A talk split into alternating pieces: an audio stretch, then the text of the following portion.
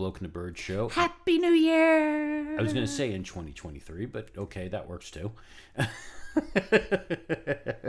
Somebody's got to be excited about putting 2022 behind us.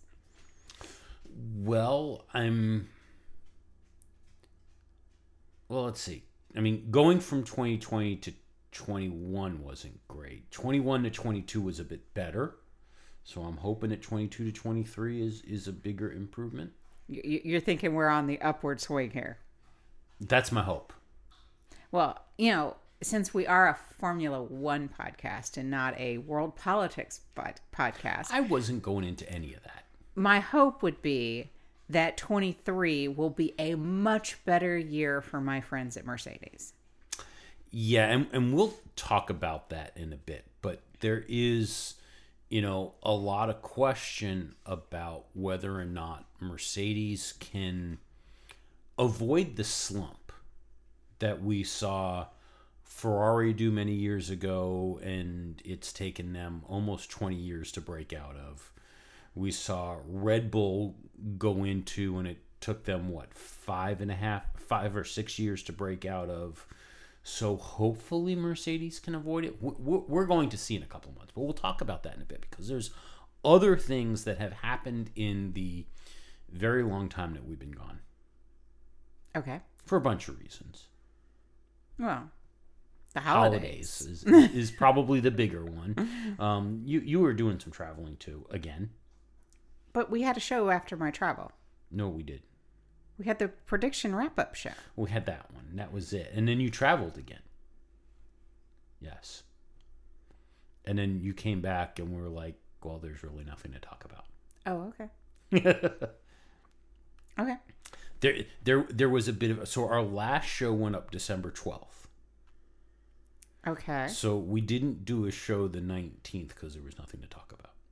Right. But I stopped traveling solo the first weekend in December. Okay. So when I say I we did a show since I stopped traveling, yes, true statement. We did our prediction wrap up show, and then the holidays hit. Okay. So the day that we posted, well, actually, w- when we last spoke, Pretty much literally when we last spoke. when, when we last spoke, we were talking about how it would look to be pretty much a done deal that Frederick Vasseur was headed to Ferrari. Correct. Um, we knew that Mattia Binotto had submitted his resignation, effective at the end of the year. Mm-hmm. He was not fired; he submitted his resignation, or encouraged to submit his resignation. Yes. Um, and the rumors were pointing to Frederick Vasseur moving over there. So the day we went and posted the show, dominoes started falling. The first one, actually kind of unrelated, was an announcement from Williams, of all places. That Frederick Vasseur was not going to Williams. Um, true, but they were hanging the help wanted sign. As Jost Capito was announced to be departing the team as team principal. I was a little surprised by his. I was a lot surprised by that. Um, you know, two years over there, and while the team has not seen the great improvement that we hoped, they didn't seem to be as lost in the woods as they had been in previous years. I guess is the best way to put it. Mm-hmm. I mean, we saw some points again. We still not a great finish, but we saw some points again. We saw some some strength in there. I think bringing Alex Albon into the team was a very good move for them. Um, not sure about Logan Sargeant next year. Um, I mean, granted, He's unproven. He's new. He'll be a rookie. I mean, I, th- I think he'll be better than Nick Latifi, but I don't know. But nobody knows because Latifi ran his course. Let's put that's it a, that way. that's the problem is you had to replace Latifi. He was done, and they got the best they could get, I guess, for right now. I mean, I don't think Daniel Ricciardo was going to go to Williams. Uh, yeah. So At least not not at a price that Williams would be willing to pay. Let's Right. put it that way. So, yeah, we'll, we'll we'll see what happens with the team. Um, there there's a part of me that kind of wonders if, and and it would be interesting to see how it played out. If Doral, if, Jost's departure means that Dorilton Capital is getting ready to end their time in Formula One. Well, then what happens to Williams? Uh, I think the team goes up for sale. Hmm. Okay, so so think about this, and, and maybe this becomes my my big prediction is that Williams goes up for sale, and Andretti tries to buy. Because I don't think that F one is and yeah, I, I, just I don't think that F one is going to allow another team. Um, at least I don't think they're going to allow the Andretti's to bring in another team. I think if Porsche came to them and said, "Yep, we we want to go all out and start our own team," that F1 would say yes to that, which is kind of hypocritical. But I think they they would be more open to Porsche saying that they want to bring a team in than Andretti saying that they want to bring a team in. Interesting. Though, from the marketing PR side of it, the concept of Andretti taking over Williams is not a bad thought. I mean, you can think about the PR. It's a I family mean, it team. as a family team. know, it was a family team. It's it's still a family team, just a different family, racing heritage. All I mean, you've got a PR gold mine right there. You do, but then it also makes you wonder what happens to the future of the Williams name. Right. Well, it would become something like Williams Andretti or Andretti Williams or something like. Yeah, and, and that may be what they do. You know. See, that wasn't where I thought you were going. If you were going to think about wild ass theories, Okay. that wasn't where I thought you were going. I was thinking the brother would buy it. Claire's brother. I don't think so. I don't know if he's got the capital or if that's. I don't even know if he's it, got the interest. but he worked in the team and claire always hinted that there was um animosity that he did not get the team Yeah, I, I think the big question is capital and equity. Um, I don't know. From what it sounded like, it didn't sound like the brother, and I don't recall his name, got the same amount of equity in the organization that Claire did. right and I don't know how that was impacted when she sold off the team to Dorilton.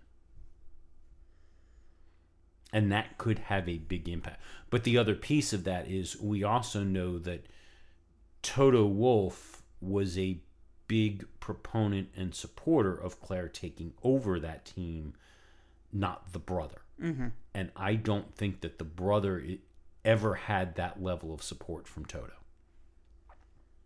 also true so it was just you know i went under the wild ass theories Um, so that happened.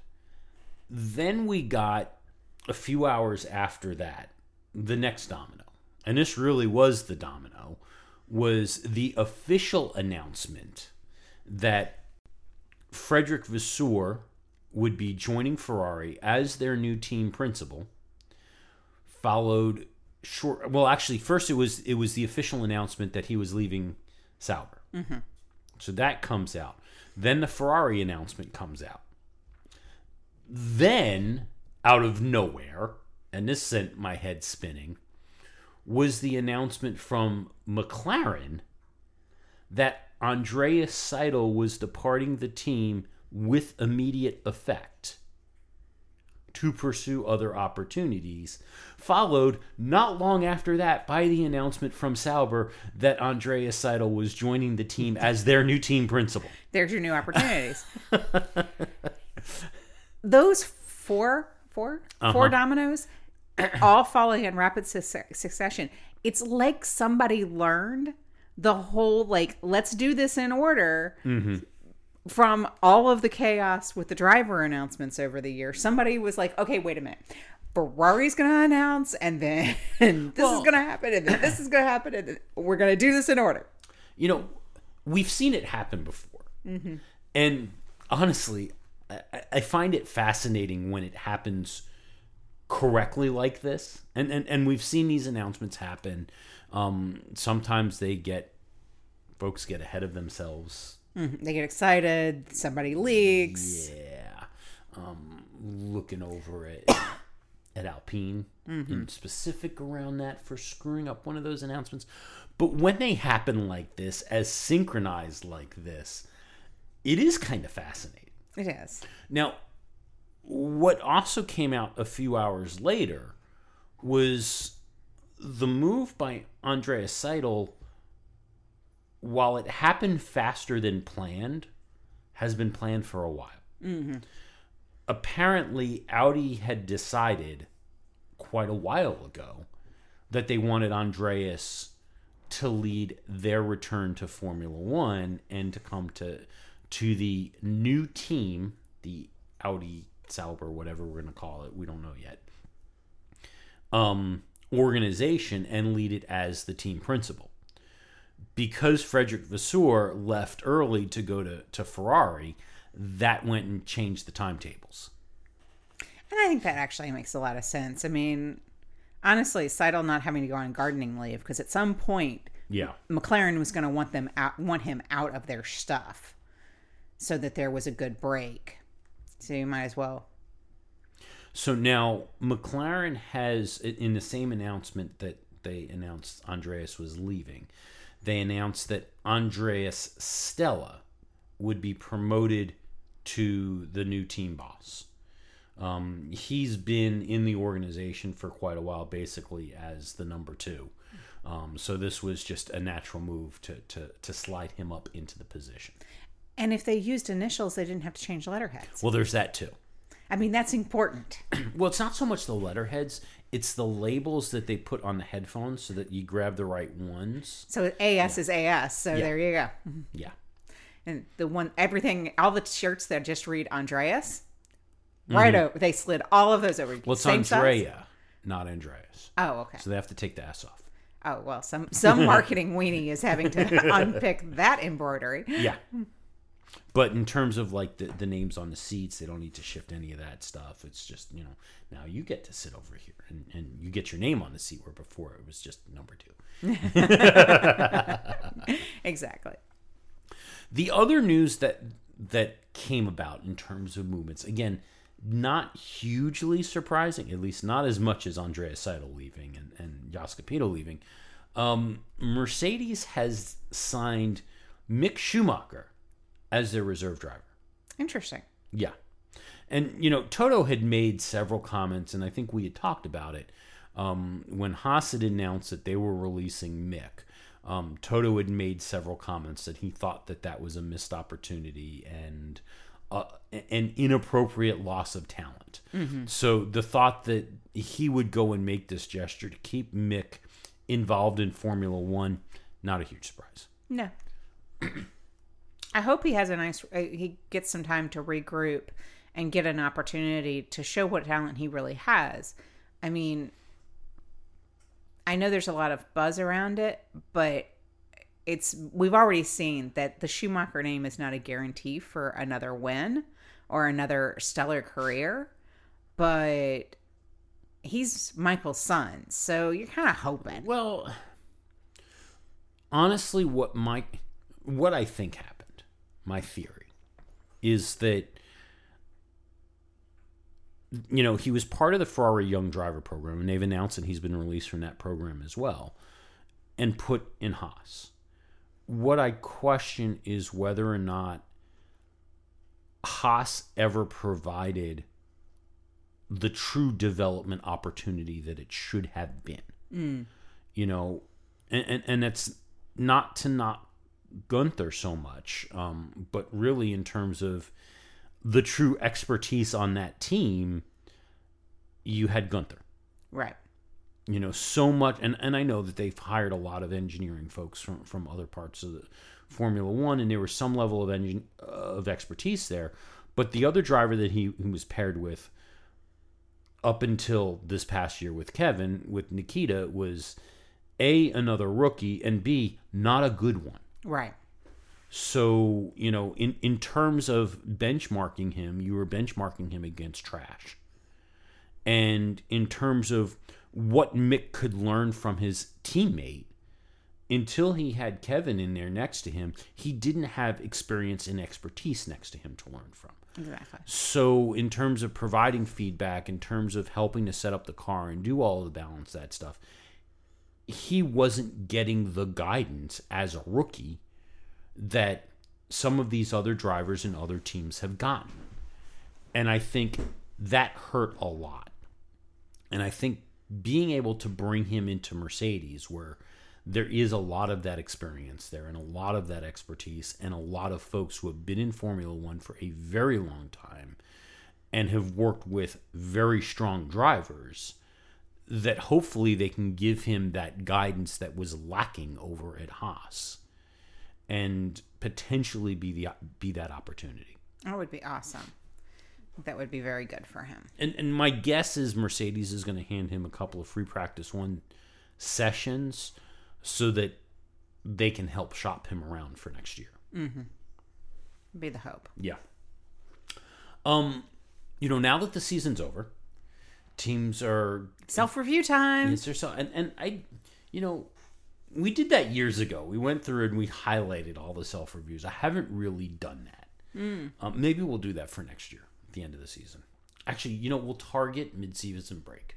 Oh, mid-season reviews. Yeah, we'll do mid-season reviews from the drivers based on their their self reviews that they've submitted, and then we'll aim to do it at the end of the season next year. Okay. So, whoa, that's advanced planning. Are we sure we're okay? Well, we'll probably forget. um, but we're hearing from the teams as they're you know recognizing some of the mistakes that they made around this season and things that they need to fix. Um, Alpine's been one of the big ones. You know, it's part of the reason why Fernando left has been the unreliability of that. And honestly, it's been an ongoing issue for Renault for since what 2014 mm-hmm. and the shift over to the turbo hybrid era. By Fernando's estimate, and I don't think he's that far off, the car failed to finish in something like 15 races this year. Wow. Or this past year which means about half the races they didn't score points or they gave up points that they shouldn't have due to reliability issues. So the team has been taking a look and trying to figure out what they can do to improve reliability. They don't think the problem is with the powertrain. Mm. Um, where they think it is is the auxiliary systems, and the big culprit that they're saying that they have revamped to address the issue is the water pump. So the hope is that this new water pump will be a bit more robust and maybe we'll see Alpine be a bit more promising. Interesting so that that's the goal. A water pump could take down a Formula One team, but well, they they were talking about the water pump. They think it, it was the one that gave them the most problems, and it's one of those things that if that goes out, they lose water pressure, they lose their cooling, right? They lose some of the other you know important components, but it was other auxiliary systems that were causing them problems as well. The electronics, you know, they had a, a full blackout on more than one occasion in that car. They, have looked at that stuff too, but it's the water pump that they have keyed is probably their biggest problem that they've completely revamped. You don't think they used Lucas Electrics in that car, do you? Um, no. Okay, just you know, check it. No, but they they may have had it. Maybe they bought some stuff from Citroen mm-hmm. and had the funky weird plugs that they had to just ram in there because they didn't fit anything else that was made by anybody in the world or even oh Citroen. exactly. Steering wheel is shaped like a banana, and yeah. Oh, that was a know, gear shift that was shaped oh, like yeah. a banana. Mm, yeah. Um, McLaren has come out and said that a lot of their problem has been the shift to the 18 inch tires. Did they not use the right yardstick to measure for 18 inch tires? It, well, I, I think it was that they didn't fully expect the tires to behave the way they did. Um, and at the larger size, had more of an impact on the suspension than they expected. Hmm. And had a bigger impact. The, the way the tires behaved under load, they didn't fully expect Um, and that Lando clearly was able to cope with it a bit better than Daniel was. Um, but they say that they have learned a lot and they are making changes to the design to it. And they've also been very quick to point out that the struggles that they've had, as bad as they had them with the tires, everybody else had the same struggles. Right. They just struggled with it more than everybody else. But it, it was the same characteristics that were causing problems with the other teams was causing problems with them too. It was just magnified with them. Again, they think they've un- they understand it and they've sorted it out. We'll know in a couple months. We'll find out. That's always the fun part about this off season is you know they go back and they look at what could you know they do woulda coulda shoulda about the past year and they they start to patch and it, it's it's that realization that F1 is not uh revolutionary. It is not one big part. It's not one big thing that takes down a car. It's sometimes it's the culmination of five things. And a tweak here has an impact there and it's it's all of those m- moving parts. Um but it's all of that and it's it's tweaking for fractions of a second in one area and hoping that you're not going to lose it in another area um, it's fascinating to me. But come the spring, we'll know if all of those tweaks sum up to greater than last year. That's what we keep hoping for. But that's kind of the mystery of this off season to me. And you know that balance that you just mentioned. That's what we're going to talk about next because that's what Mercedes. Did I just like unexpectedly do a right segue? A little early, but yeah, because Mercedes has also, you know, they're acknowledging their struggles. And, and and basically what they've identified right from the beginning was that there was a baked in flaw to this design that they just could not get around. And, it- Really? and and they will not say specifically what that flaw was. They've oh. avoided that. But we do have a better understanding of why they've had the challenges that they've had and, and how they work through it. Apparently on the very first day that Lewis Hamilton drove the car on a filming day. So this wasn't even this was before preseason testing in Barcelona. They had a filming day up at Silverstone and the the team acknowledges that A it was a filming day and B they couldn't get good data out of it because there was also um, a storm rolling through. It was one of the the named winter storms because the British like to name the winter storms. Um, it was one of the, the named winter storms that came through, and that impacted how they handled the car. They raised it up higher than they needed to. But Lewis says apparently said after turning the first couple of laps in that car in the filming day that this car did not work. And that he identified right from the beginning that this was not going to be a good season and that the design was not there. Wow. Um, now, again, like with a lot of teams, first time that they had to deal with the porpoising, and we know where the cause of the porpoising was, and we started to see it first in Barcelona, but Barcelona they ran more of a traditional design. Where it was different was, I guess, the even though we had the traditional side pods that we saw with everybody else, there the car was running a larger floor. And was running a larger floor is the precursor to the zero side pod design that they actually went with. The zero side pod design by default required the bigger floor. Hmm. The bigger floor and, and triggered the initial problems with porpoising. Now, a reminder of what the porpoising was, and it was what they wanted to do with the ground effects to begin with, was as the car goes faster, the aerodynamics and the ground effect sucks the car closer to the track, giving you better traction.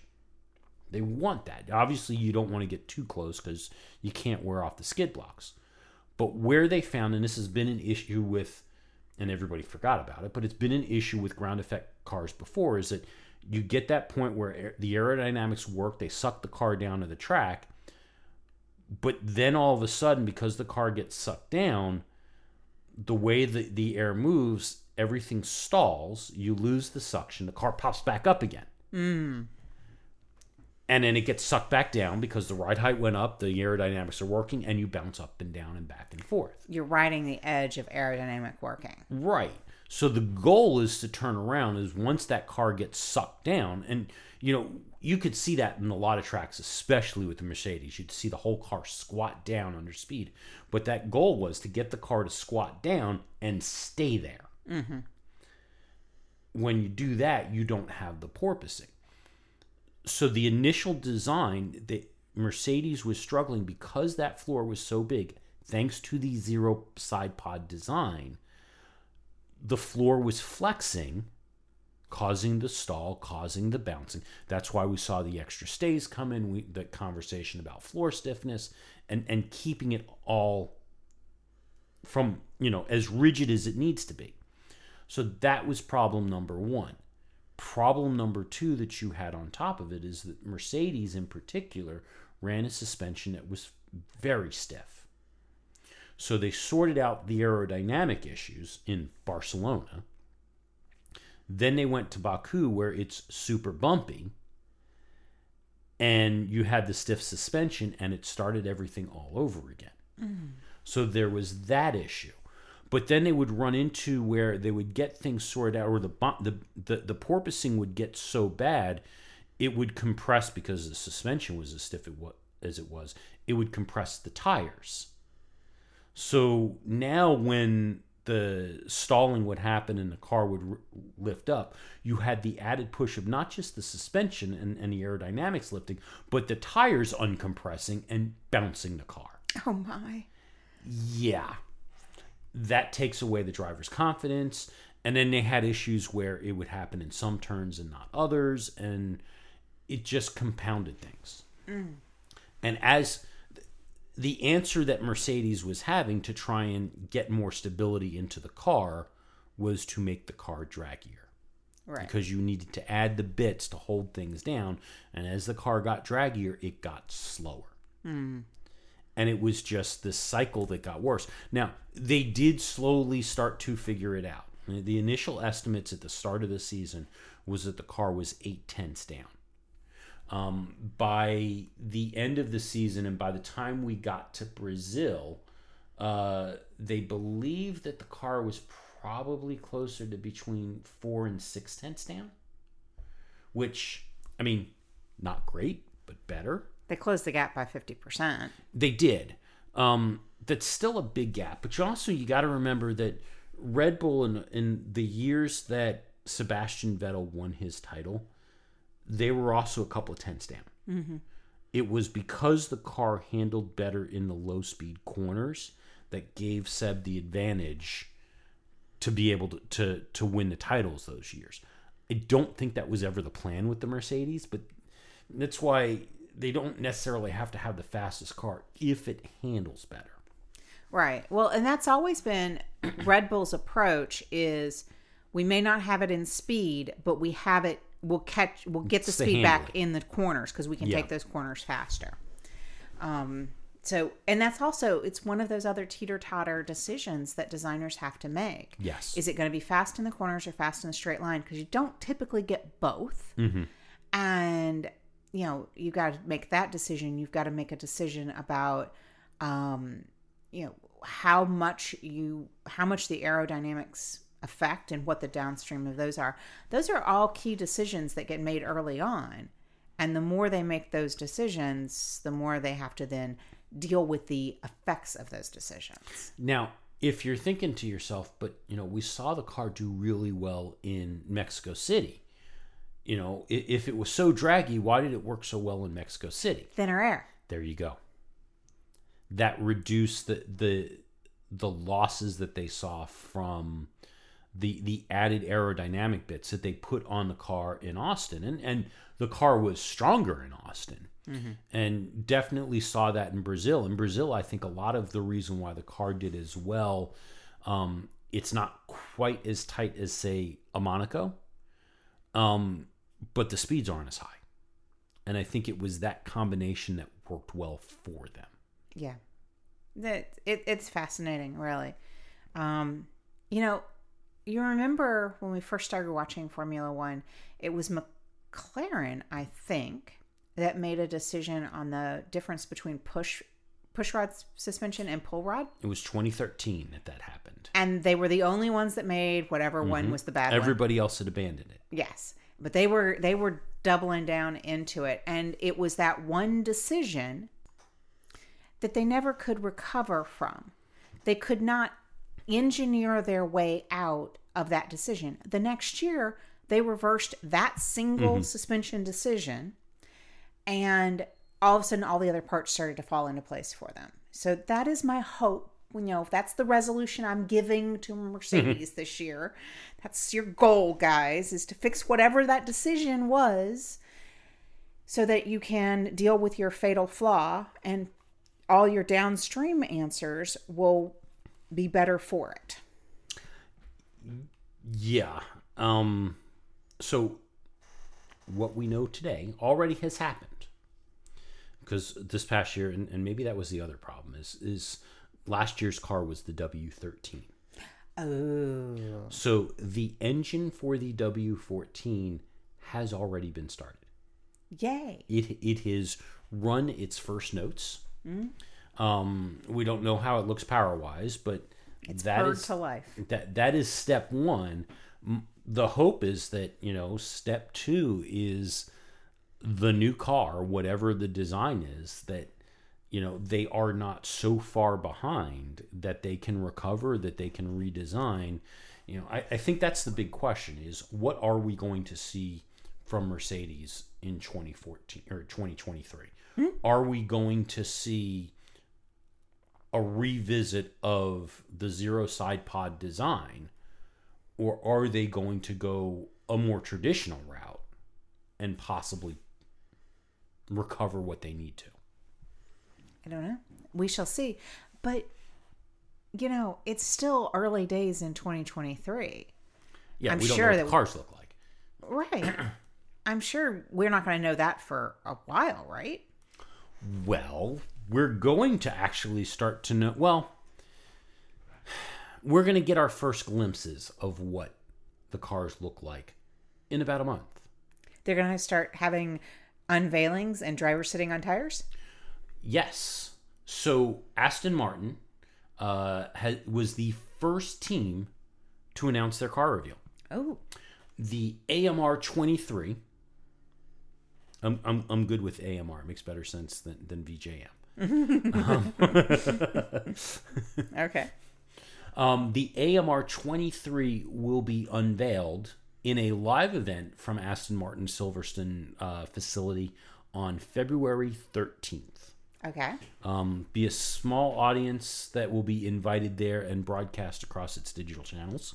So, uh, should we be watching the mail for our invitation? Sure, Okay. uh, I'll, I'll I'll reach out to Lawrence, who I'm sure will never see it because it's going to go right into the into his junk email box. I'm not I'm not saying that you're not special, but didn't Lance send you a personalized birthday message this year? Yeah, that was weird. that that was really weird because I I don't think we've ever said a nice thing about him. So um okay But it was a video message wishing you a happy happy birthday. yeah that he posted on YouTube. Well, he seemed very sincere about it. Yeah, oh, definitely sincere. oh yeah, absolutely. Um so after Aston Martin, Ferrari has announced the launch date of what they are currently calling Project Number 675. 675. That's that's the working name. Oh, okay. We're going to have a better name soon. Yeah, yeah, they're, they're, they're gonna. It'll probably be the SF something or other. Um, but but right now it is Project Six Seven Five. Um, that will be revealed to the world on February fourteenth. Now keep in mind that um, preseason testing doesn't start until February twenty third. So these are our first super early reveals, and quite likely may just be livery reveals, not the actual car design. Um, and that's definitely what's happening over with AlphaTauri. And and um, Ferrari's reveal, they didn't say where they're revealing it from. Oh, yeah, they didn't say where they're revealing it from. It's a secret. Yeah, it's a secret. Um, AlphaTauri, however, they sent out a save the date letter. They did. That was so sweet of them. Now they have confirmed it is just a livery reveal. Um, February 11th in New York City. Wow. Yeah, I mean, we got that. We should be have VIP invites, right? Um. Yeah. Okay. you you'll need to reach out to Franz Tost about that. Well, I think I'm on the outs list considering I confused him with Frederick Vasseur the other day. Yeah, that was you probably screwed that up for us there. Yeah. Pretty strongly. That's that's why we're not invited to the Ferrari one. Oh yeah, there's that. Definitely not going to be invited to lunch over at the Montana restaurant. Just not happening. Alrighty. Um, so that's what we got for reveals. There's been some new rules that can that have been, well, actually, some changes to the FIA sporting code. Oh. Interestingly enough, these changes were announced during the World Cup. Interesting. Why that seems to matter is because um, an updated version of the sporting code, in particular Article 12.2.1n, states that drivers will be deemed to have committed a breach of the rules if they show, quote, the general making and display of political, religious, and personal statements or comments, notably in violation of the general principle of neutrality promoted by the FIA under its statutes unless previously approved in writing by the FIA for international competitors or by the relevant automotive sport well ASN for national competitions within their jurisdiction. So what does that mean you may be wondering? I was definitely wondering that. What it means is that you know if Lewis Hamilton wants to wear a t-shirt bearing a social political message, if he does not have prior approval from the FIA, he cannot do it. Probably also means that the things that Sebastian Vettel did in thing in areas like Saudi Arabia, Saudi Arabia, and even Canada. Um, you know, he wore a shirt in Canada uh, making a statement about mining the tar sands. Mm-hmm and had something on his sticker that, or a sticker on his helmet that was removed around that uh, prior to the race. It is that kind of stuff. Now, the FIA says that the reason why that they're doing this is to bring themselves more in line with the IOC's sporting codes and sporting requirements. Um, and also, here we go, with the um, FIFA's requirements and sporting uh. requirements. Yeah. That's why the timing's kind of interesting. Yeah. Now, the FIA, or, or, excuse me, the, the IOC, again, takes a fairly hard stance on neutrality and, and that they are promoting sport and that is all that they're doing. But obviously, the IOC has been used as a political tool on more than one occasion. Mm-hmm. So it's kind of questionable. But of course, the other really what I wonder is if what's driving this isn't the IOC. It's more the fact that Mohammed Ben Sulayem doesn't appreciate getting nasty calls from the Saudi government. That would be my guess because I really think this is in reaction to some of the new tracks that they have been putting in mm-hmm. in areas that have questionable uh, human rights track records. And, you know, with the backlash that happened in Qatar over the World Cup, that's mm-hmm. where the interesting timeline happens. However, I, I have to say this in my out loud voice. I find it interesting is not the right word disturbing that when we ended We Race as One, mm-hmm. that one of the statements that came out from that was that the FIA and Formula One seeks to improve the areas in which they race. And that that's one of the that that's part of their altruistic nature is to improve mm-hmm. the human rights uh, conditions in the areas that they race and that they have that opportunity to shed light on that. That's an interesting juxtaposition to you have to get all of your political statements pre-approved. Yes, I well, and and and it goes to the bigger question that F1's been accused of for for many years of this idea of sport washing of mm-hmm.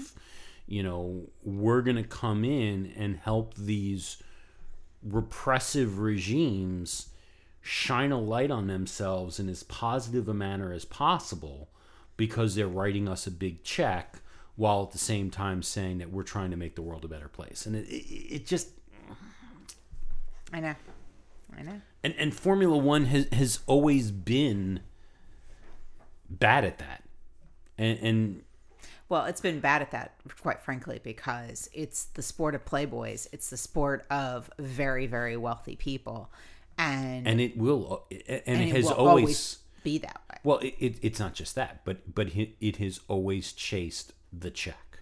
Yes, and that's what happens. Mm-hmm. But the world of the very wealthy do not see the same level of human rights violations and oppressions that the people that are oppressed and violated see. They live I mean it's it's not an it's not an incorrect statement that says that world lives in a different world. Yes. But I think we I think we had started to see to some extent that diminish a bit when Bernie left. Mm-hmm. You know, Bernie was very quick to embrace the dictators. You know, he was very quick to embrace Putin and, and to, to turn a blind eye because Bernie's own personal attitude was kind of in agreement with a lot of that stuff. Exactly. No matter what he says, it was kind of in agreement with a lot of that stuff. When Liberty came in, we seem to have drifted away from it a bit. And it was an admirable move by by Liberty and by F1 to strongly back away from Russia. But they're still embracing the Middle East. They're still embracing all of these I mean going to Qatar with the amount of money that was thrown at them and going to Saudi Arabia with the amount of money that was thrown at them and there are other tracks that they could have done quite well. Mm-hmm. And hey, let, let's face it, it would have made a very strong and I think positive statement at this point if instead of going to Qatar, they had elected to go to South Africa. Yeah. And, and gone to race in Kyalami. It would have sent a very different statement. It would have. So, other news. Mm-hmm. Um, little more info around the ideas behind wheel arches and wet races. So where we were concerned was you know they would turn around and say all right if you need to run full wets you've got to slap the, the, the wheel arches on. Um, or, or, even just inters in, in, in wet conditions in general you need to slap these on. And it would take a bit of time to do it so they've acknowledged that yes it would take a bit of time to do this but they're looking at specific conditions that might only happen three races a year so I'm kind of thinking that what might trigger this is, you know, we've seen a lot of races where they've red flagged due to low visibility. Mm-hmm. Possibly that's what happens is that they red flag. They they don't feel that the visibility is well enough to run without them. They're, the race would be stopped to do the fitting as opposed to mid race. Let's let's switch to inters and slap the fins on, and and that becomes the the calculation of if we can avoid slapping the fins on, you know, let's stay out on slicks and and and and be more risky. Yeah. Yeah, no, I think that that would have to be a case where everybody has to go to inters and or wets, mm-hmm. and everybody has to have wheel arches, and we red flag it so that everybody's on that same thing at the same time. I, I think though the big key that would have to go with that because you know we see the changing conditions is that once you fit them, you leave them right. So even if you go to slicks, you still have them. You still have them on the car. Mm-hmm. So we talked. I don't remember if it was the last show or the show before that. The new F1 driving academy Yeah. The Yes. series specifically for women. So we're getting more info about it. Um, the the series will run at the Formula Four level, which honestly I think is a little lower than I expected. Yeah. I thought it was going to be around F three. We knew it wasn't going to be at the F two level, um, but it's going to run at the the Formula Four level. Um, there will be seven events, each featuring three races, um, and will be a total of 15 days of official testing to help the drivers gain experience. Um, the majority of the rounds, and this I thought was a little surprising, will not take place during F1 weekends. Interesting. Um, it is anticipated that one will be a support race for a Grand Prix, but the majority of them will not be. Um, we also know the teams that are going to provide cars for the uh, for the series. Um, Art Grand Prix, Campos Racing, Carlin, MP Motorsport, and Prema Racing.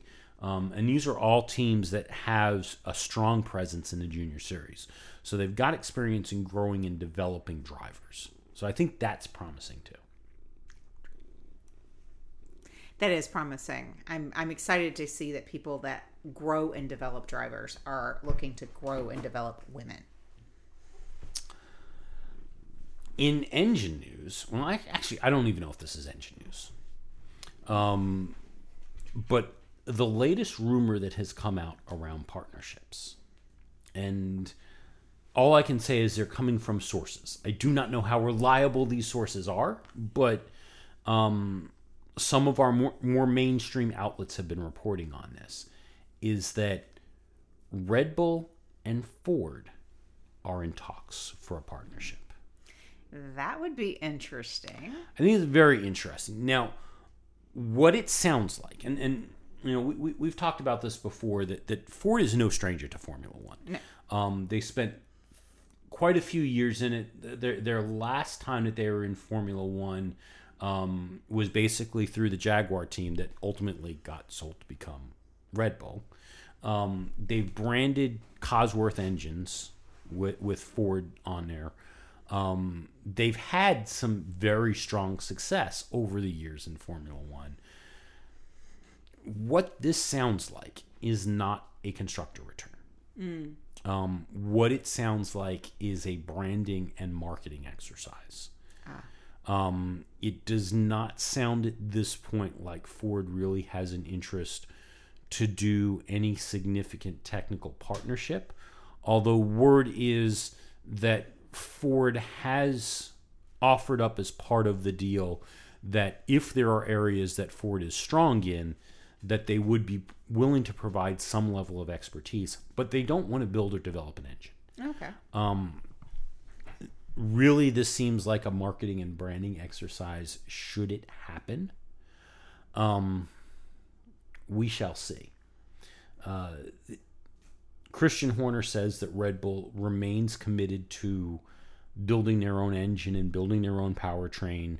Um but also just as interesting already submitted for the 2026 season just like audi has submitted for the 2026 season Honda has submitted an application as an engine constructor.